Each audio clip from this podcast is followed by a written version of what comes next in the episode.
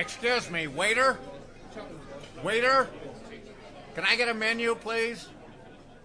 Waiter? I've been sitting here for 22, no, 23 minutes. Could I get some service here, please? Glass of water? Just a glass, no water? Waiter? Hello? The Invisible Man Really pretty hungry. will not be presented at this time, Starving, actually. so we may bring you this special podcast. It's almost live. Still alive. It's alive! A limited podcast series about Northwest Television's legendary TV sketch comedy show. Oh. An amazing phenomenon. Featuring intimate conversations with the writers, performers, creators. Rustlers, cutthroats, murderers, bounty hunters, desperados, bushwhackers, hornswagglers, horse thieves, bull dykes, train robbers, bank robbers, ass kickers, shit kickers, and Methodists! Your host was one of them, I think I would remember a thing like that. Pat Cashman. What's the matter with you? Almost live.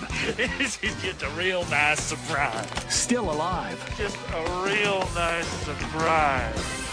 Stanford University is one of the most prestigious colleges in the nation. Some of its alumni include a guy named Larry Page, who's the founding CEO of Google. Yeah, it's true. You can look it up on Bing if you don't believe me. Other famous graduates are Sigourney Weaver, Reese Witherspoon, Tiger Woods, Rachel Maddow, John Steinbeck, Ken Kesey, Senator Henry Jackson, and the people who founded PayPal and Netflix. But of all of Stanford's distinguished elite, only one of them has climbed the lofty ladder to achieve a place of immortality on Almost Live. His name? Ed Wyatt. He grew up in Portland, Oregon, and he got his Stanford degree in English, which is his first language. He taught that subject at Bellarmine Prep, a Jesuit school in Tacoma, while also doing a bit of coaching in football and basketball for the Bellarmine Lions. Now, as you'll hear along the way, Ed started nosing around a fledgling local TV show called Almost Live. Perhaps that topic will arise in the forthcoming interview. Well, after his time at Almost Live, for a while, Ed was the host of a Portland TV magazine show, and then he moved to LA, helping to start a new sports network, Fox Sports World, which brought him to eventually living in Australia. He's been there for 20 years since, enjoying the down under culture, the food, the people, the music, Aussie style, like ACDC. INXS. Men at work. And yeah, the Bee Gees. Olivia Newton John. And this guy named Rolf Harris, who had this hit in 1963. Okay, maybe not Rolf Harris so much, especially since he got into, well, big career ending trouble a few years ago. You can look it up for yourself on Google or Bing or Australian Crime News. But back to Ed Wyatt, who is one of the finest people you'd ever meet. Today, he does Australian sports reporting on basketball, soccer, baseball, and more. He's one of the big deals down under on TV and radio, streaming, print. I don't know what's left. He's married to a native Australian named Michelle, and they have a son named Sam. Seems like Ed lost his Pacific Northwest accent a long time ago, if there is one. So see if you can pick up on his Aussie brogue as we catch up with him from his home in the coastal city of Melbourne. You know. Ed Wyatt, if people somehow missed my brilliant introduction of you and don't know where you're living right now, um, let's have you give everybody an opening salutation, and that should make it clear. Do you want me to say it in my normal voice, Pat, or do you want me to say "G'day, mate"? How's that? I that? think that uh, pretty well gave it away. Does For that help? 20 Yeah. years, That's a terrible accent. for 20 years, Ed has lived in Australia. And uh, first of all, how did that happen? 20 years. I mean, gee whiz, that's a long time. Your mom and dad and the people who uh, know you, your relatives, your friends, they couldn't have been that happy that you decided, I'm going to, if I can't go to another planet, I'm at least going to go as far away as possible. It's uh, look, it's funny. First of all, Pat, it's great to uh, hear your voice. Great to uh, be connected again with you and the whole almost live crew. Luckily, through you know uh, social media and, and things like that, we're able to stay in touch. But um, yeah, I've been over here. Came over initially for uh, a year and a half or two years. My wife is Australian. Her parents were older than my parents, and she wanted to spend a little bit of time with them. And I thought, you know, why not? It would be. It, it's a great Did, place. did, great did you meet your give it a wife there in Australia, or you met her? No, we met in L.A. We met in Los Okay. Angeles, which I'm sure we'll backtrack through some of this. But I was working at we were working together at Fox Sports World, Right. which was a Right. the first international network uh, in the U.S. dedicated to bringing Americans or uh, international sports to American audience. And then we moved back here in late 1999, and literally the plan was for a couple of years and then go back to the states. And I was pretty happy here, and and was was willing uh, to go, but to stay here for a little while longer and then go back to the states and sort of make a comparison whether I liked it here or there better. And then my mom's wife got very sick, unfortunately, and uh, ended up passing away. But we were basically looking after her and helping helping with that. It would have been an incredibly selfish move for me to say, "Yep, I want to go back back to the states now." So, and then it's just sort of been here ever since. Pat, I've got an 11 year old son. Oh, my and I'm gosh. a, I'm a dual citizen here of of the U.S. and Australia. So uh, he's a dual citizen. So I don't know if you've been. yeah, things are pretty. I don't know if you've been keeping in touch with the news, Ed, but uh, I think uh, this would not be a good time to move back. Why don't you just stay there? and I'll give you the I'll give you the thumbs up when it's safe Mm. to come back. Okay. it's uh, I tell you what I have without well, we're not going to delve too too deeply into this, but I have been watching some of the live streams from Portland, which is where I've spent a lot of my time, Right. and it's crazy, crazy time. And uh, let's just hope uh, we get through this and the lessons are learned, and you know things can uh, be on. I the think up. people probably uh, are most noticed Australia in the last uh, six, seven months, eight months from the wildfires you had there. Tonight, these apocalyptic scenes happening across Australia. Massive wildfires creating a stunning red sky. Uh, is that all over with now? Is that is that in the rearview mirror, or is it still a problem? It is. We've moved from. They call them bushfires over here, by the way, Pat. A bush. The bush is the country. So if you go out in the bush, you're going out in the country. Um, but they are wildfires. Um, they are past the communities that they were that were hit by them. Obviously, are still trying to recover economically, and and you know, as soon as they got through that and were open for business, the whole COVID nineteen Right. thing hit. So it's become a real double whammy for a lot of those communities, uh, which is really uh, devastating. But on the flip side, Australia did a pretty good job, like New Zealand, of keeping this virus at bay for the moment. So we're just starting to see uh, things open up a little bit. In fact, my son has been zooming uh, school for the last probably six Hmm. weeks, and he goes back uh, tomorrow for the first time to his actual classroom. I think most people know that Australia has winter when the United States has summer and vice versa. So, um, is Yes. is your son's school year? Would it otherwise be underway right now? Or Yeah, that that's a really good question. They've sort of got all all year round school. Um, so he starts in uh, late January. For they they do Ah. four terms, so it starts in late January, which is still sort of summer, and then they have little two week breaks in between. Um, so the, he finishes in December. So the holiday, uh, early December. So the the school holiday, the big one, is most of December and all of January. but not the summer vacation we enjoy in the U.S. It's not as big, no, but they've got like two weeks uh, in in April, I think, and then three weeks in July, which is when we've come back to the states a couple of times. He's had that Mhm. three week break, so we've Yeah. jumped back to to see my folks um, and my sisters in in uh, June or July. How are your folks, by the way? Yeah, they're good. I mean, they're in Camas, Washington, which is a small Yes. town outside Seattle, home of the 4A state champion Camas Papermakers football team. I thought it was uh, Camus, Washington. Camus. yeah, yeah, yeah, exactly. Okay. The Stranger. Yeah, one of my favorite books, by the way. Um, Let's, yeah, let, let me. Yeah. Oh, good. I'm so glad that they're still with us. I mean, you're yeah, you're you're not a youngster, but to have your parents still around is really cool. That's Well, really they had cool. me when they were very, very young. Uh, unlike me, where we had our son when, when I was very old. So it's a completely complete flip flop. But my folks are 80. They're both in really good health. Oh, so Um, glad to hear that. Yeah, that. they spend a bit of time up at Ocean Shores. My dad coached football at Aberdeen last year. So Love that place. Aberdeen, Aberdeen. So your dad still coaches a bit. Yeah, he's still he's still out on the football field, you know, trying to coach uh, coach kids, which he loves to do. Aberdeen, my Aberdeen. Let's talk to you about when you got. Uh, well, first of all, I want to know where you grew up, a little bit of your biography, where you went Yep. to school, grammar school, high school, etc. So Yep. just start from the beginning of Ed Wyatt. I can I can do that very quickly, or I can drag it out for no. I'll- Drag it I'll- out. I'll Drag it yeah. out. No, I was uh, so my folks are all from the East Coast originally. My grandparents were uh, in Philadelphia and Atlantic City, New Jersey. Uh, my I thought I, I thought I detected a New Jersey accent right there.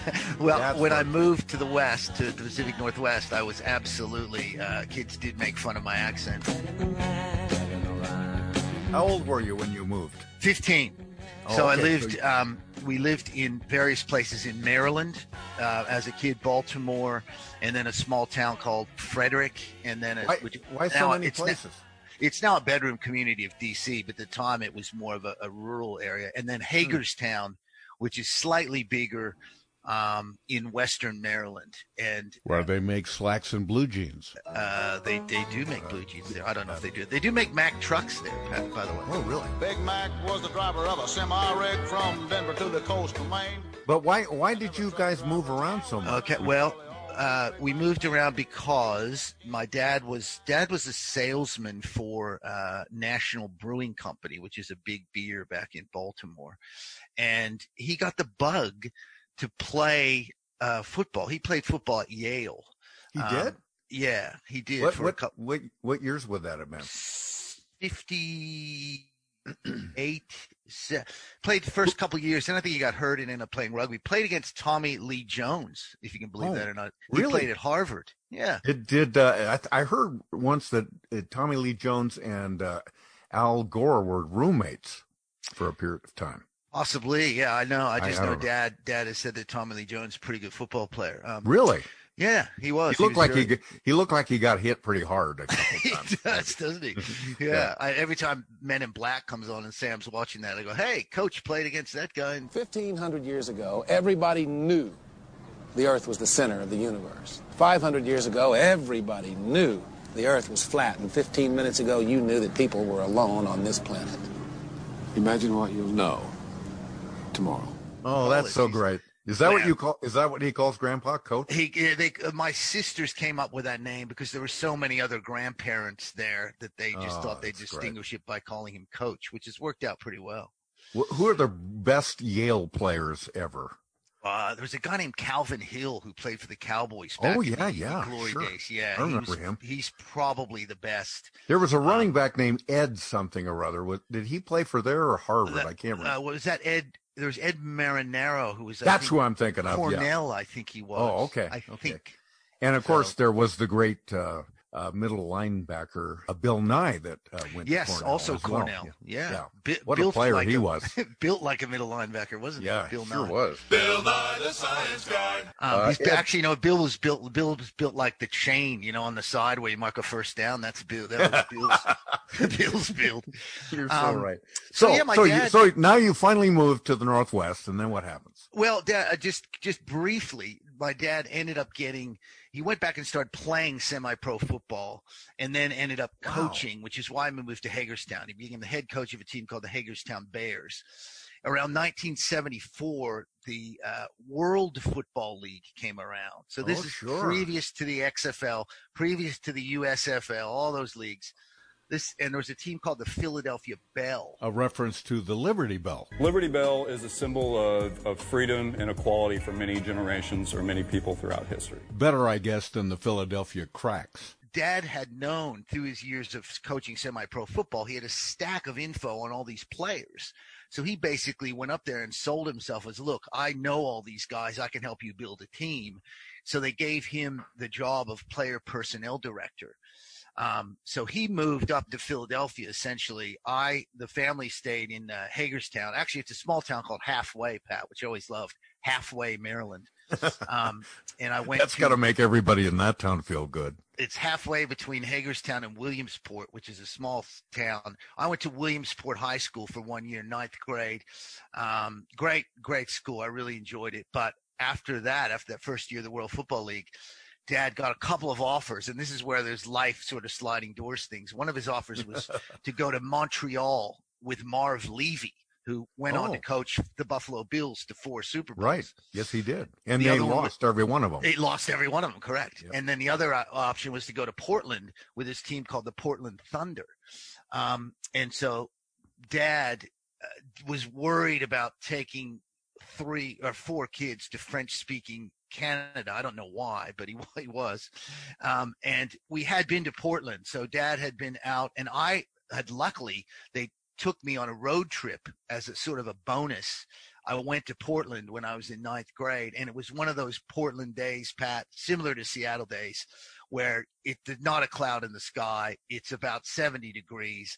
I'm Mhm. walking downtown. They've got water fountains bubbling water out of the corner, and I'm like going, "This is not, you know, this is You fell lit- in love. Yeah. this is not Philadelphia. You know, this is not Washington D.C. This is unbelievable." Portland, Oregon is located in the northwestern United States, where the Willamette and Columbia rivers meet. Love the Willamette. Portland's mountainous backdrop, combined with the city's many urban parks and eco-friendly ambition, make it a nature lover's paradise. So I think a little bit of those combinations with my dad as well. And so that's when we moved out and we moved to Vancouver, Washington, sort of a bedroom community across the river for a lot of Right. reasons. I think Yeah. taxes and things like that.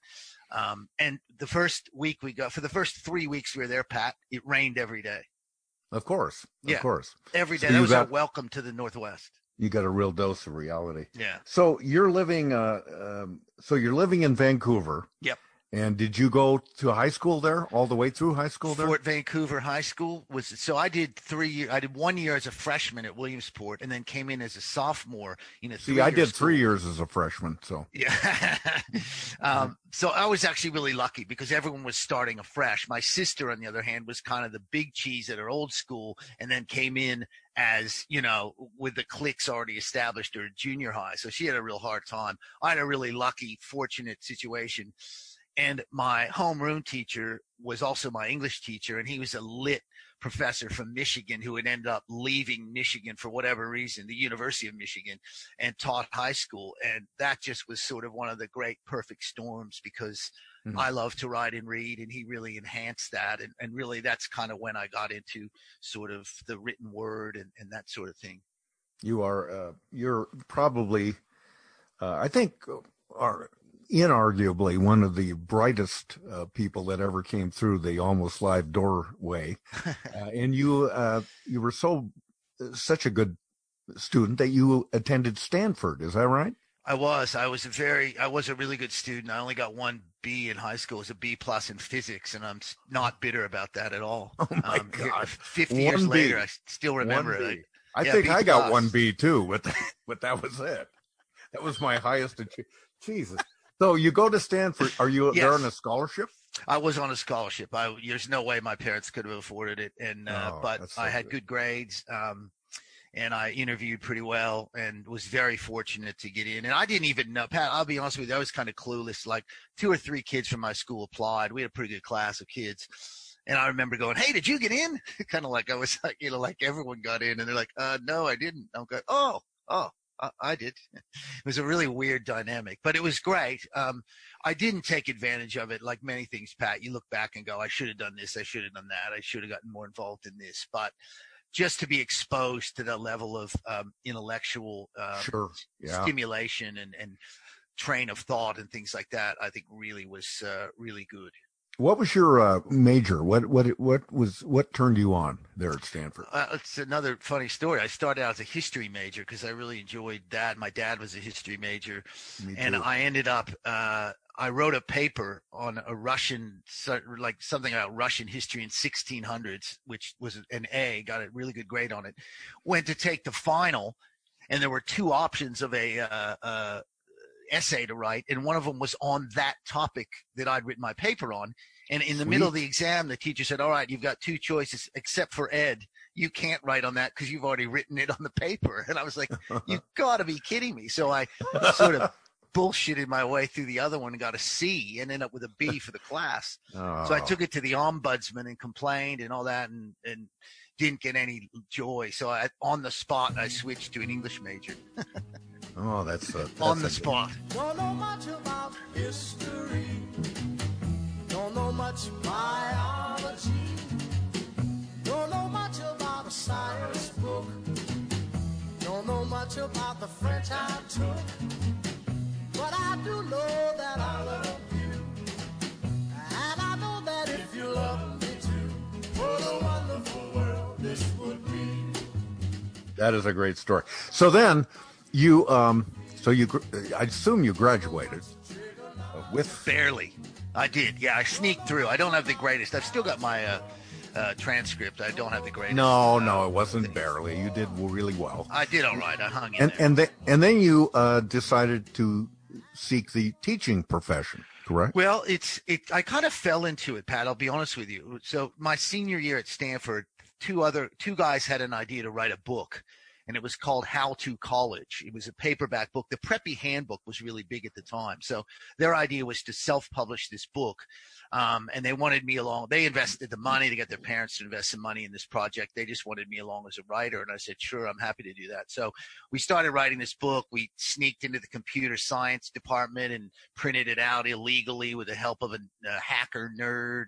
And um, we, it was a great, great experience. And we ended up publishing this book ourselves and Really? ended up selling about 10,000 copies, which is What- pretty good. Is it still available anywhere? Do you, You know? You can find it, I think, on Amazon. We and what's the name re- of it? It's called How to College. Oh We yeah, did, that's right. We You did a that. reprint, and it was okay. It wasn't nearly as good, but um, you know, we we literally the, the days where you actually had to cut the letraset out with a razor knife. I mean, we literally laid it out that way.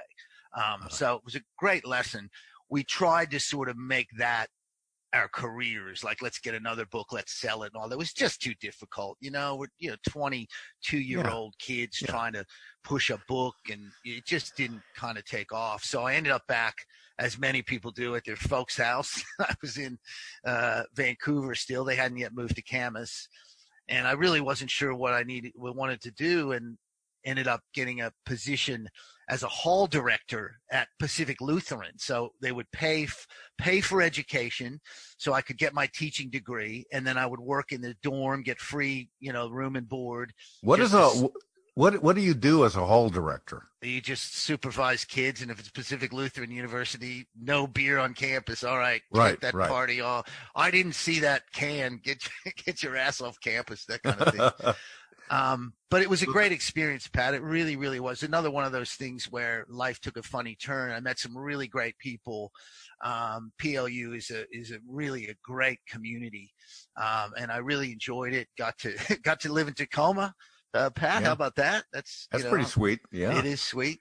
Uh, that, student- that is a gateway to Australia. it certainly is. I student taught at Bellarmine Prep because um, another story. I just knew that I was a better teacher of good kids. I, I I wasn't. I was not great at disciplining kids and then making them. You know, I I was better, more effective at taking good kids and making them better kids, Better, better yeah. students. So I ended Ed, up. I got to tell you, I can't tell you how many times I re- have run into people because I, I do auctions and speaking Hmm. events, things like that. And I'm always running into people who re- tell me that you were their teacher at Bellarmine Prep. yeah, and they exactly. and they loved you. You I were still- an still amazing teacher. Yeah, That's I- what they say. I still stay in touch with a lot of them. Yeah. So I it, I I student taught there for uh, the end of the my last year at PLU, and the guy I was student teaching for, I won't mention his name, but he was in the middle of a marriage breakup and was dating a woman who lived in Portland, Oregon. So he would leave school in Tacoma at like three o'clock when school was out, drive to Portland, and then drive back in the morning. And the number of times he would oh like go, "Can you cover for me?" So I'm student teaching, and I'm here at like three o'clock, whenever school ended. I think it ended at two, and I'm sitting there teaching a lesson.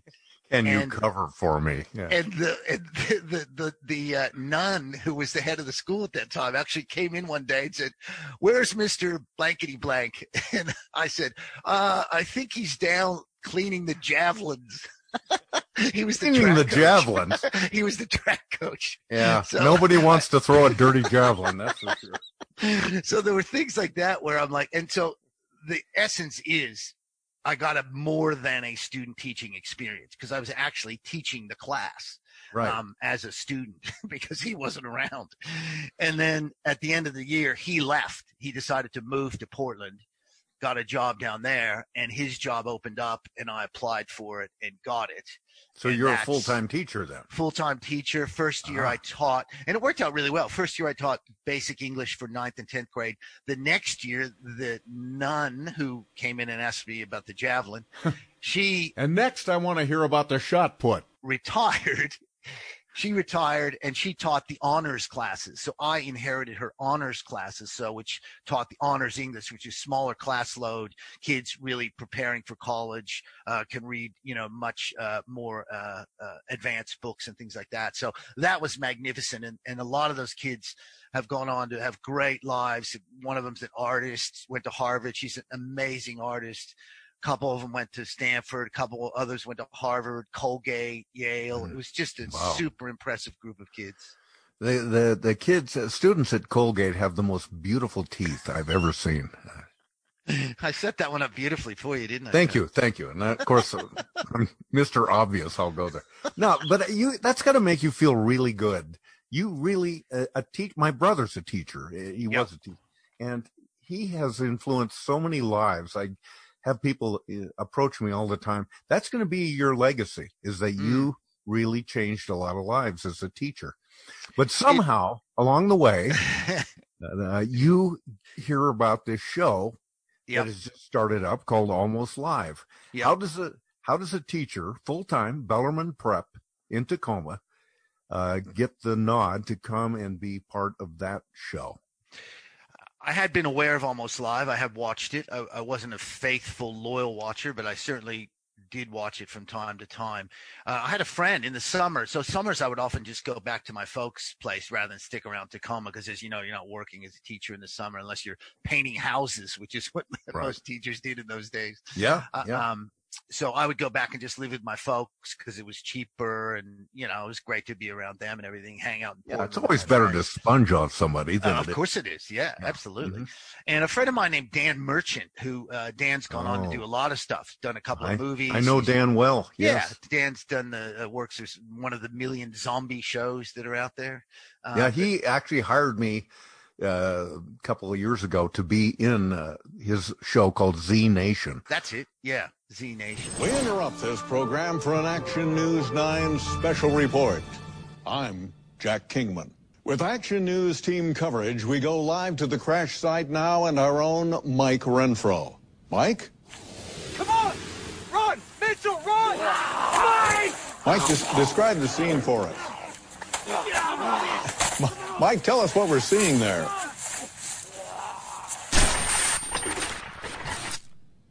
Uh, we have lost the feed from Mike. He's a Tacoma kid, went to Curtis High School, and, and I met Dan at Pacific Lutheran. Um, he was one of my best friends there with another couple of guys, Scott Ramsey and Jeff Ellis, who were both really just super, super people. And Dan had said, Hey, Almost Live's looking for a writer. And Dan, I knew about my book and stuff like that. And he knew I was a writer. We'd written some stuff together at PLU just casually. And, uh, I said, "Oh, what do you mean?" And he goes, "Yeah, they they they want to hire some writer. You should send some stuff to him." And I he I think he gave me Bill Stainton's phone number. uh, and the producer Bill, and I I called Bill and explained who I was. I can't remember if I sent a resume or not. It's so weird. Do you remember what year that was, at? This would have been eighty eight or nine. Hmm. And see, I'm I'm I'm confused. I'm confused on the timeline, but I'm not sure if Bill was producing then. Oh, I think he was. I'm First almost producer was Dana it was him. Dwinell. Okay. It was no, it was definitely Bill Stainton. Absolutely. And so, um, not to correct you, Pat, but it absolutely no, was. no. I, I I don't know because I I wasn't really involved in those years. I'm so younger than you, Pat. My memory is probably a little better. Um, sorry, that was an ageist comment. It, it better be a lot better than mine. Can, can you edit that out? Um, I always love that on podcasts where they go, "Can you edit that part out?" And then they always and leave they it. never do. no, never. Um, so yeah, so I called Bill, and Bill said, I, again, I can't remember if I sent him a resume or I explained who I was. Somehow he was like, "Okay, great, send me three pages of stuff." Was Dan Merchant writing for the show too? I think Dan had sold them a couple of pieces or Okay. something. Why would he be telling you about it if he wasn't going? because he was living in Portland. So Dan Oh. had a job in Portland at KOIN TV, like a full time job. His wife was from Lake Oswego, so he was set in Portland, and he knew I was in Seattle. So Ah, okay. he recommended that. He thought I might be interested in that. Um, and I think coincidentally, in, in an odd sort of way, Pat, that was my third, second or third year of teaching at Bellarmine. I think my third. And I made a conscious decision that I was going to pull back and only teach three classes so I could pursue some other opportunities. So I was Hmm. still writing just stuff on the side. My friend Bill from Stanford was still working on some dodgy book deals that we thought Bill- might happen. Bill Jekyll. Bill Jekyll, yeah. Yes. So mm-hmm. who's stayed in Seattle and done very well there. But Bill Bill had was trying to constantly get something going. So I was still my writing was still there. So it wasn't like I was not writing. So Bill Stainton said, Can you send me three pages of jokes or material, which I did. I must have faxed it. I might have mailed it. I can't remember. Carrier pigeon, perhaps. Um, he and then he got back to me and said, "I really like it. Can you write five more pages of stuff?" Which I did. I was at my parents' place in Vancouver. I think probably typing it. Oh, it would have been a computer at the time, and sent him those five. And the next call from him was, "How would you like to do that 26 weeks a year?" That's you- how it started. I had no idea that I would have to be on TV. I hadn't done any acting at all. Some would say I Really? still don't You've any never done that? Huh. No, never. I was never a drama kid. I was never a, you know, and, and I look back at some of it now. Some of it's okay. A lot of it is totally Oh. cringeworthy and No, no, no, no, not at all. pretty You're- poor. Some of, if I get the character, eh, look, Pat. If, let's be honest. If it was a stoned Eugene, Oregon type deadhead character, I nailed it. It's time for our Microsoft studs to describe their dream dates now, and then we'd like to see how the ladies like it. Your dream date.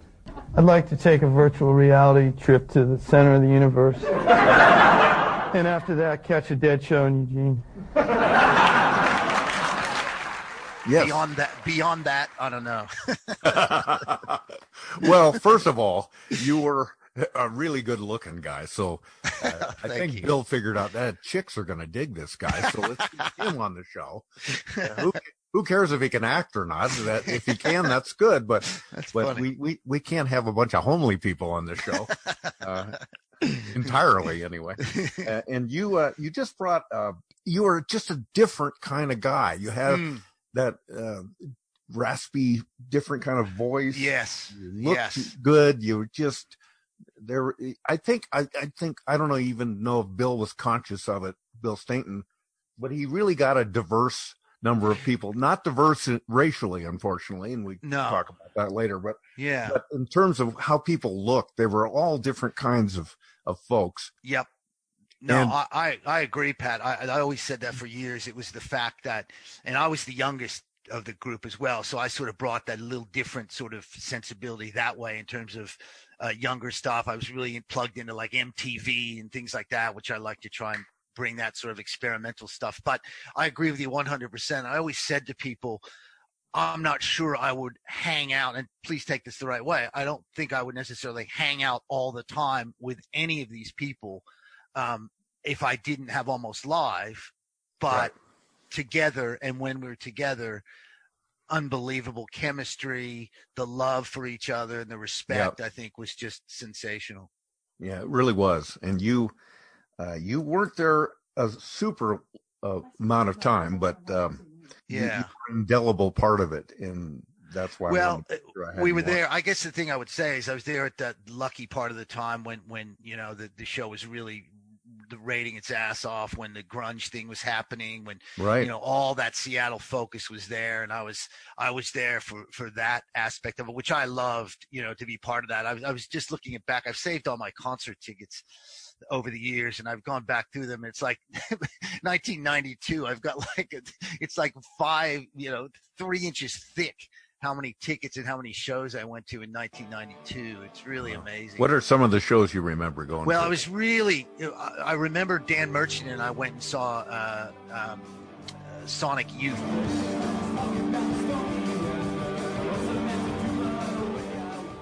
The Nirvana opened Yeah. for them. Now, the mystery guest, Nirvana.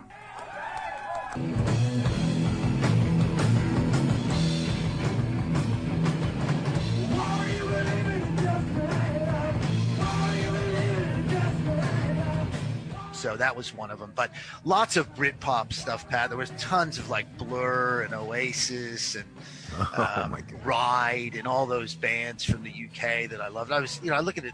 There's like shows where I went three times in a week. I'm like, how did I do that? How did I go to a show at Rock Candy three times in a week and still hold down a job?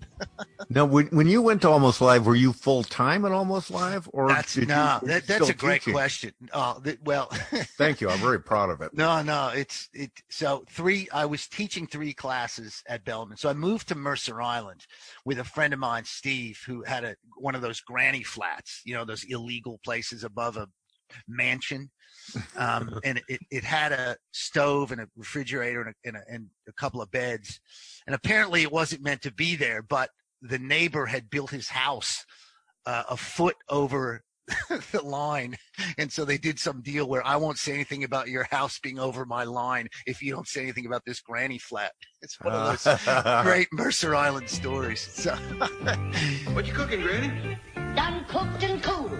That's my spring tonic. so I lived there um, just out of convenience. It had nothing to do with the basketball team or, or that was pre uh, Bill Gates and Paul Allen and all that. But it was a great place because it was easy to get to the freeway and easy to get into this. You get the diamond lane coming in and stuff like that. But, and it was cheap because I was living with my friend. But I was commuting to Tacoma from Mercer Island and then back up. So there were days when I'd go into almost live at like nine for a couple of hours or maybe an hour, maybe it's earlier, it might have been like eight, do some writing, then drive to Tacoma, then come back, do some filming in the afternoon or something like that. So it was really, uh, it was frenetic. It was strange. Um, Yeah. and I'll, I'll never forget being in a van on one of the first shoots. And John Keister said something like, all right, if we can't get this shot today, we'll get it tomorrow. And I said, oh, I actually can't get it tomorrow. I've got to go to work or something like that. And he went, what do you mean go to work? And I said, oh, I'm a, I work at Bellarmine Prep. I teach three classes. And he just about fell out of the van. Like he went, hey, he's like, you're a teacher. How, how are you going to work? How is this going to work? Like he was really just baffled Yeah. by how it worked Well, out. I don't And think I don't think anybody knew what your other real life was. No, I never well, knew. And I think that's, you know, I will say again, very cautiously, Bill Stainton does 99% of the things unbelievably well, better than most people in the world. There's that 1% where he sometimes doesn't kind of communicate the, the full story. and I was pretty angry at Bill for that first year for not explaining it to anyone. Like, you know, kind of here's Ed. He's going to join us. He's a good writer. He doesn't act that much. He's part-time teacher. He's going to give us what he can give. Blah blah blah. Instead, it's kind of like people going, "What? What are you know?" Yeah. Um, and as you know, Pat, as someone who's probably held down a bunch of different jobs, you think this will be great. The almost live people will be happy and the Bellarmine people will be happy. Instead, it's the opposite. They both want you more and they're angry at you because you have to leave and can't give them 100%. Ah. So it was a very, very hard year. I had one of those radar detectors, you know, that whistle when you go by the police and, Yeah. you know, you hmm. probably got three tickets. And I distinctly remember a policeman looking at that radar. So I had- hadn't taken it off the dash. He looked at it, he and that thing's illegal. And I don't want to see it in this car anymore. So I always wondered about that. How could people put a fuzzbuster on their dash? I know. Think, oh, oh hi, officer. You're, what, a- what, why do you have that, sir? I mean, I just remember that, and I remember another time I saw a friend of mine driving to Tacoma, and I was waving at him, just kind of like, "Hey, how's it going?" And he points. it's a police car right on the other side of me, going, "Pull over."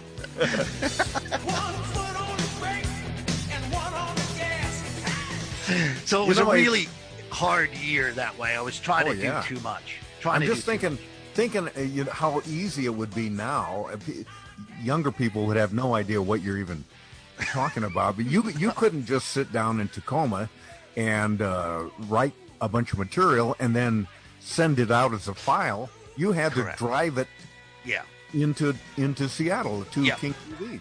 Absolutely. Or I guess I could fax uh, fax it, but I don't think I ever faxed anything from Bellarmine to to uh, almost live. I might have done it from home or Kinkos or something like that.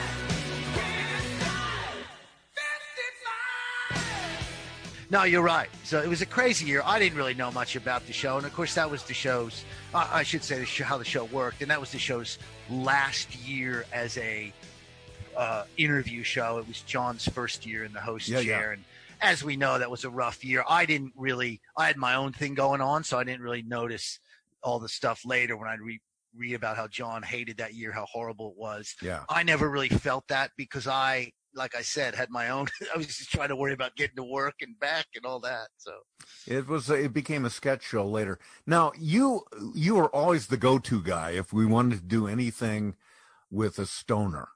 Uh, yes. and but in real life, were you a stoner at all? Uh, geez, I got to be careful here. I think I might incriminate myself. Not really. Uh, if I could. You're say so good really. at it. Does that You're work? so good at it. Wally, what do you think? Huh? Which quote describes your date, Wally? Oh, I don't remember anything about it.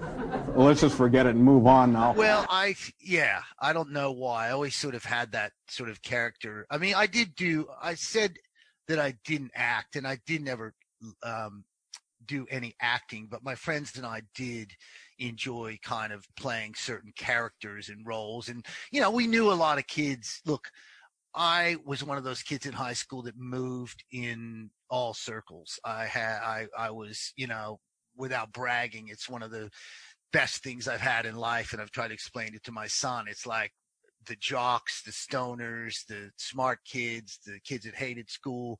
I never had an issue with any of those type of kids. So I was able to move through those sort of circles and, you know, I got to know all kinds of different kids. And I grew up in, you know, that sort of dazed and confused, that movie Mhm. sort of was my high school. I mean, when that, when the opening to that movie, the first time I saw it, I was on the floor. I was like, that's such and such's car that he used to drive. I used to ride to school in a Bonneville.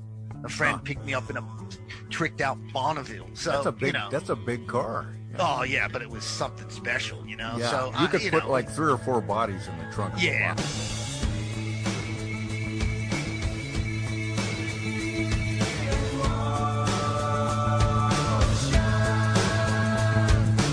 So anyway, I, I did have that sort of thing, and then I spent a fair bit of time around uh, kids at Stanford that were, shall we say, you know, a different era when it was more about, you know, you could actually literally just be in your, uh, uh, and it's changed now again because marijuana has been legalized, obviously, but there was that long period where it was, you know, the, the Reagan era where it was absolutely, you know, the Mhm. war on drugs.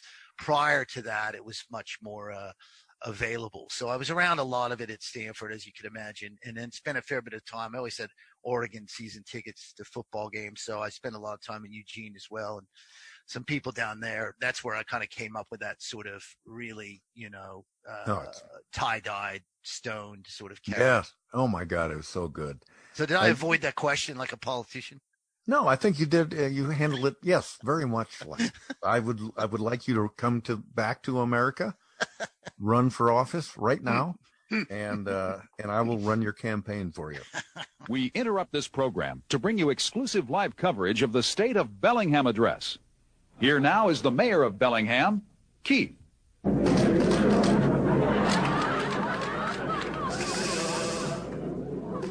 Well, okay. Um, Like the state of Bellingham right now is pretty cool. I mean, the vibes are, are just flowing great, and everybody's really into this spiritual groove. But a couple things have messed up the uh, karma a little. Uh, some of you downtown are starting to buy into that whole career suit and tie trip. Man, that is uncool, man.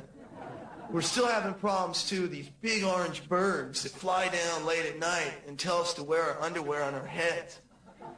But things are starting to look up.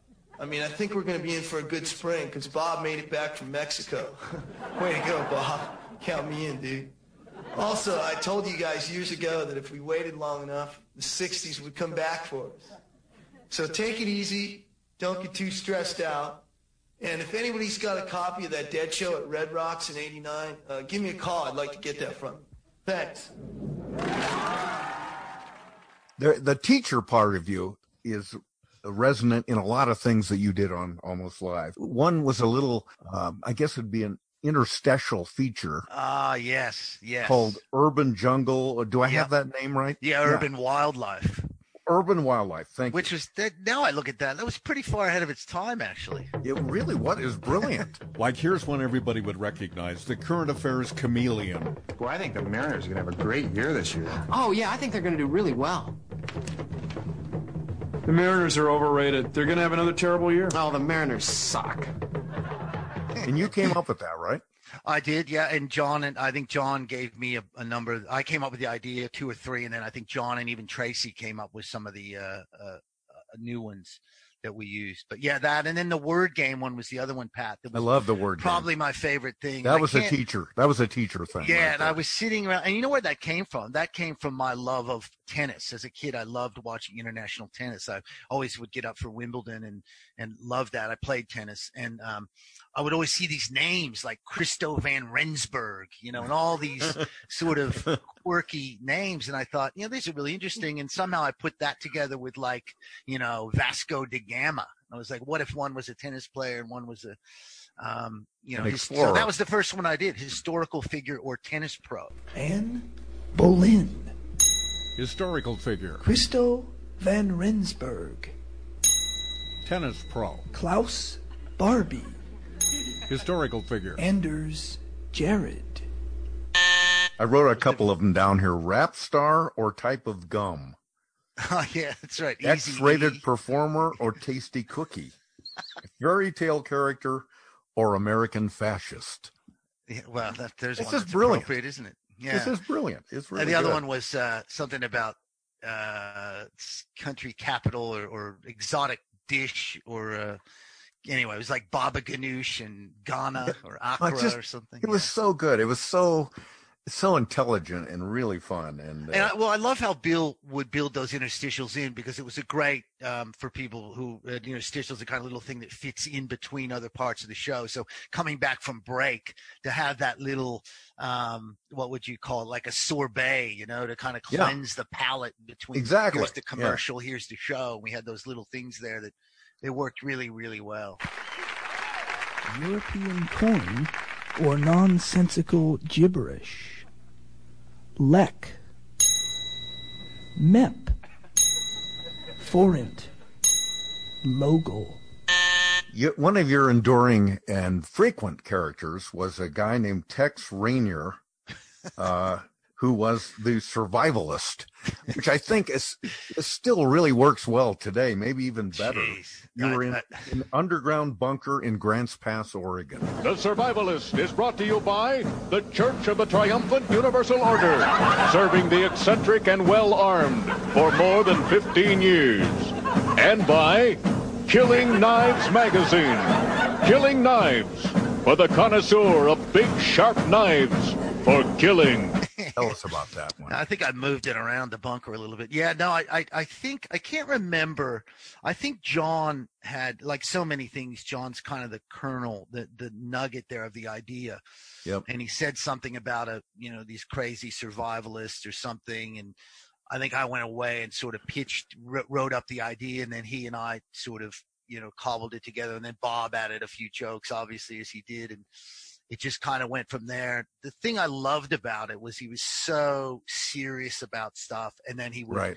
drop into something like you know biggest threat to freedom, you know, putting a different color icing on a Twinkie or something. You know, it was just like something he'd be outraged about all these serious issues and then something utterly bizarre. Um, Yeah, he's just he's complete conspiracist and uh, Yes. but utterly devoted and convinced of his rightness. Hey, welcome to another episode of the show. What's that? Anybody hear that? Well, hopefully there's still enough of you alive out there to watch me. Now, as you know, it's been 10 years since I left the wife and kids in a double-wide trailer in St. George, Utah, and headed down here to live in this highly secretive and extremely protective bunker that I now call home. And why did I do it? Because when nuclear war hits, and it will hit, and the rest of the world is a mass of utter destruction, I'll still be alive down here. I'll be a survivor. And I'll have lots of SpaghettiOs, Cheez Whiz, and Spam, and enough weapons to keep out the losers who want to steal them from me. Anyway, a few days ago, I made my monthly trip into town to buy supplies and get a Happy Meal, and I saw a newspaper talking about how the U.S. and Russia are going to destroy their nuclear weapons. So does that mean the world is now a safe place to live in, free from any sort of menacing threat? Ha! Hell no! There are still plenty of other threats to our freedom. In fact, let's take a look at this week's top five threats to freedom. Number five, France. Number four, Jane Fonda and Ted Turner. Number three, Henry down at the hardware store. Number two, lettuce. And the number one threat to our freedom this week, those bastards at the Department of Motor Vehicles. Absolutely. And then the other thing that I always brought into was kind of like a little bit of me. Like he was always watching like, you know, Mountain West basketball and like making some reference to, you know, Utah State beating Weber State or something like that. or Oh, or Chris, God. remember Chris Gobrecht who used to coach the Washington? Yes. Team? Yeah. I used to write her in because I was always, always like, he had a crush on Chris Gobrecht, which I just thought was the funniest thing in the world. I don't know if anybody else ever got that, but She might stand about a foot taller than you. huh? probably. The old Sports Illustrated swimsuit issue. Yeah, yeah. Well, let me tell you, if you like your women soft and smooth and feminine, this is great. But if you're a real survivalist type who likes his women feisty and self-reliant, I'll take Chris Gobrecht in a pair of fatigues with an M16 in my foxhole any day. I always try to work in. That's the other thing I always love to do, Pat. Was always try to work in like if we're fake credits and stuff. I'd always start working the name of somebody like a celebrity that I really liked or something. Oh, I love it. I will I tell you, it. You, if you look through a lot of my old pieces, you will find Helena Bonham Carter's name in about five of them. Oh, Because yeah. I loved her at the time. I was Yeah. a huge fan of her work. Still Yeah, am I- to this day, by the way. Yeah, no kidding. Put the boys in the cellar. I want to have a little conversation with this one. Go to go. Uh, Ed, you did a couple other bits. I mean, you did tons of stuff, of course, but two that I like a lot uh, was the the crappy old car show. that was yeah. So those car show ads where they just you know coming to the kingdom, you know the Plymouth, yeah, yeah. this that, and I just thought, what if we did a really sh- with really shitty cars? And I can't remember, I can't remember who the cameraman was. If it was Ralph or Might if it was Mike Boydston, maybe. I don't think it was Mike. I think it was Ralph or maybe even Daryl Daryl Suto. Suto, yeah. Yeah, and we just went out and literally every crappy car on the street, we just shot a photo of it. We found so many of them. That's I the think I scary think I saw my car in that piece. Coming to the kingdom for two nights only. It's the Crappy Old Car Show. You'll see hundreds of amazingly ugly vehicles like the Pinto, the Vega, the Horizon, and the Chevette. Take a look at the incredible Sky Blue Pacer and the one-of-a-kind Tomato Red Plymouth Champ. On Saturday, check out Wally Nicholson's awesome Dodge Saburo with its rusting side panel, fuzzy dice, tattered Landau roof, and Krago 8-track stereo. Sunday, meet Miss Schmidt Beer and get a free copy of her poster. If it's crappy, you'll see it. Valiant, Dart, Maverick, Zephyr, the crappy old car show in the kingdom. just a fun, yeah. And I love doing those little things. A lot of work, you know. The return on investment not necessarily great because it's a thirty second piece, but just love those little things like that. You did another one. Uh, I'll let you tell everybody about it. It's called "We Know Phones," and Yeah, and well, it- a little controversial, maybe. it, it's crazy, Pat. This one, uh, there were those U.S. West ads where they years ago where they basically took like a florist and they would explain things and say like, "This is a cymbidium da da da da," and then something that only a florist would know, and they would then they would say, "Well, how can you get a full time phone line at a full part time price?" I don't know. Yeah, you know flowers, we know phones. So I did this thing, and I just still cannot believe it aired as I watch it now. It was obviously a different time. It was like we know drugs was basically what it was, and myself and Nancy Guppy in a drug den, like with these explicit sort of drug paraphernalia. Just extra. It's probably my best piece of acting. I don't know what that says about me, Pat, but um, I took that stoner thing to the next level. Um, and uh, Nancy's tremendous. Um, but it's one of those things I look at now, and I honestly cannot believe that it aired on network television. It's just so full on. It's crazy. What is chasing the dragon? That's when you smoke heroin instead of shooting it directly into your bloodstream. What's a speedball? It's a mixture of heroin and cocaine. How can you get a full time phone line at a part time price? I don't know. You can't be an expert at everything. With U.S. Western's standby line, you only pay for the time you use, plus a small monthly fee. So it's the perfect additional line for faxes, credit cards, or those busy times when you need another phone line. Hey, you know drugs. We sure do. And we know phones. The small business group at U.S. Western, making the most of your time. I got on a website or somewhere and uh, and saw that you were, have been in a couple of movies. I IMBD, I think. One called Sweet Revenge, and To the Manor Murdered. No, that's a different Ed Wyatt, Pat. It is. Someone's Oh. setting me up. No, I haven't been in any movies. Oh, good. Well, that No. that's a relief. Okay. No, it's, yeah. To the Manor Murdered. Starring Ed Wyatt, Prepare to eat lead, you bad guys. but not that Ed Wyatt. Yeah, no, that would be. There's a few Ed Wyatts floating around. I was lucky on Twitter. I grabbed Ed Wyatt as my handle back in 2009. So I beat out the guy at the Washington Post, and there's an artist in New Mexico. So this is perhaps another Ed Wyatt. But uh, Perhaps. the other piece, Pat, I don't know if you can mention. I'll just jump in and throw it in there now. The other one that uh, to this day I still love is Frenetic Pace because that's the one that Yep, actually won an Emmy. that.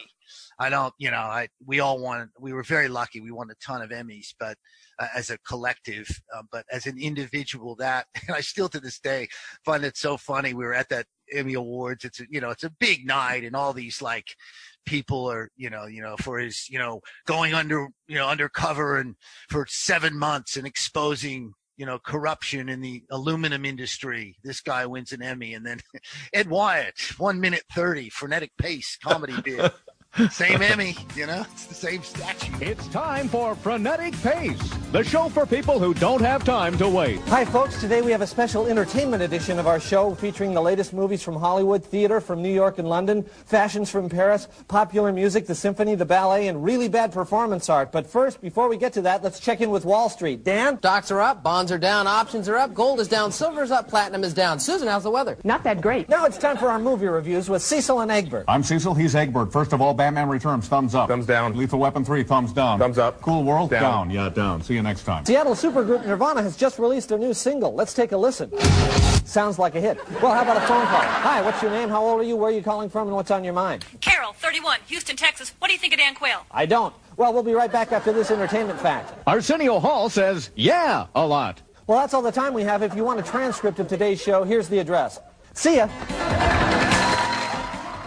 I remember one year uh, at the Emmys, and I, I was sitting out in the audience with you, and I had a thing in there. I can't remember what piece it was. It was an almost live thing, or uh, maybe a, some commercial I'd produced, or whatever. But I was so certain I was going to win because I just I said this thing is killer. There's no nobody can touch this. I'm going to win this, and and so I can hear the guy from the stage go, and the winner of the Emmy for this is, and I don't even know what name he said. I immediately leapt to my feet and started walking forward, and it was not me. It was somebody else. And so I dropped to the floor and I crawled back to my seat, utterly humiliated. And everybody around thought, oh, Cashman's just doing a bit. Yeah, yeah. That's lucky. They didn't know. I, that was lucky. Yeah, it's lucky being known as a buffoon. It can save you sometimes. Yeah, That's right.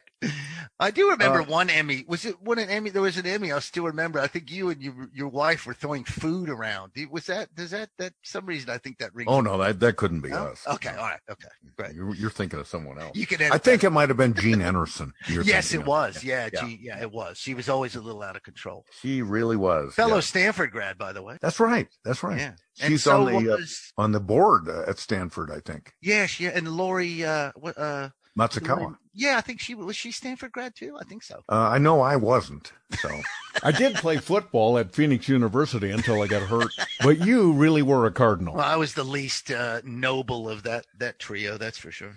Eddie, it's been such a delight talking with you. Um, I hope you'll come back uh, to the states again. Yeah, well, yeah, well, we will we will see. I mean, uh, at the moment, I'm pretty lucky here. Before we go, I, I wanted to ask you Yeah. this about you are just a uh, out of control sports fanatic. You you've always loved sports. Yes. And so when you went to Australia, you are are like the definitive and go to guy for all things sports in that in that country. Well, I'm for not, not exaggerating. for American sport, Uh, yeah. Pat, and I think early on, certainly from 2000 to about 2010, I definitely was. I mean, I hosted the Super Bowl live on Australian television and I did a lot of radio and things like that. But this country is such a sophisticated sports loving country that, you know, I'm kind of not needed now, which is great. I kind of feel like I've passed on the, the knowledge that I've passed on. If you're just joining us, Ed Wyatt has passed on. So sorry. Um, but yeah, there was a period there where it was really, you know, I was kind of the guy that would explain how American sports work uh, here in Australia, which is great. And I will say, when I came over here, Pat, I made a conscious effort that I was not going to do comedy because I was just starting out to do sports when I moved to LA. I did a couple years there of sports, a little bit of comedy.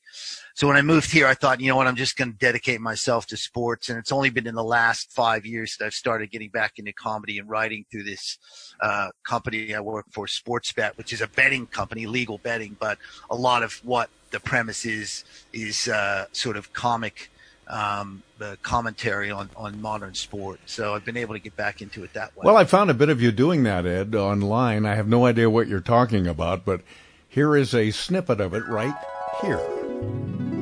Well, the uh, it's the Belarusian Premier League is essentially the only major, if you call it major, uh, top flight league still going in the world. Sixteen teams, so eight games a week. They're into week three, um, and tonight overnight there are two games, 1 a.m. and 3 a.m. So that's what I've looked at rather than wait for games later. I, I was going to pick one in 2021, but I thought we'll leave that to Joel. Um, two games. two games tonight. Uh, the 1 a.m. game, Belshina Bobruisk against Gorodeya. Now, Belshina is a big tire company in uh, uh, Belarus. They sponsor that team, and I have been told that there is a th- buy three get one free offer if you're in Minsk and you need tires. So get on that. Well, the other three guys on your panel seem to know what you're talking about, so that's all that matters. Yeah, it's this is a great place to be for sports, Pat. Not so much at the moment, but once it gets going again, I think November, December, January going to be so much sport. It's going to be ridiculous. So why did you leave Almost Live? How did that happen, and where did you go? Well, you knew, Pat. You you just let's be honest. You drove me out. We need to we need to come clean on this podcast right here. You were tired of Oh, my boy. act. and- I'm going to edit this part out. um, it's a it, it's a strange one. I I was having a little bit of I was from the Portland area and I really loved there and I wanted to try and at some point end up living in Portland. So that was always in the back of my mind. And not like I didn't like Seattle, but I always had seen myself at some point living in Portland as an adult, you know, full time, not with my parents. Um, and I was kind of burning out a little bit. I felt like I was kind of writing the same gags over and over again. Um, and then just out of coincidence, a guy who worked for Evening Magazine in uh, Seattle was walking through the cafeteria, and I heard someone say, "Hey, good luck with the new job." And I said, "What's that? What's the job?" He said, "Oh, I'm going to be the producer of Good Evening down in Portland." And I knew the show had been on for 100 years in Portland, and I said, "Oh, who's still hosting that?" And he said, because it was Paul Linnman for a long time. Remember that guy. Yeah, Yeah. he was around forever. And um, a woman named Teresa Richardson. He said, "Oh, Teresa's still the host." but we're looking for a male host. And I said, aha, give me a call, like just sort of a joke.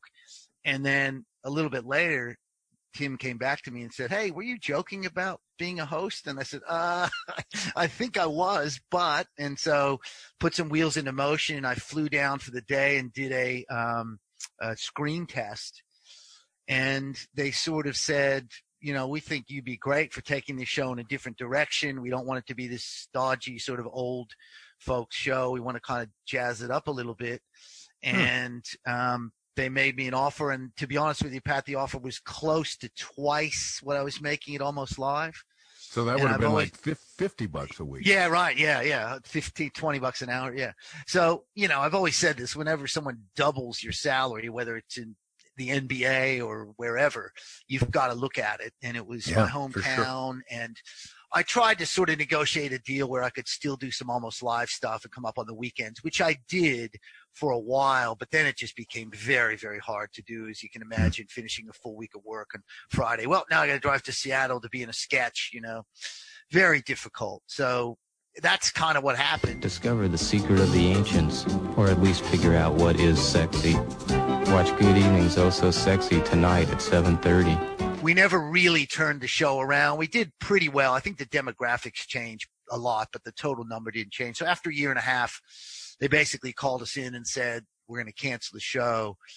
And that's when I had that big decision to make, Pat. And it was very hard because I was in that weird spot of people, enough people knew me as almost live. So I couldn't get a generic gig, but not enough people knew me as like some star. I wasn't a big star that I could get the Ed Wyatt show. So I was in a really odd spot.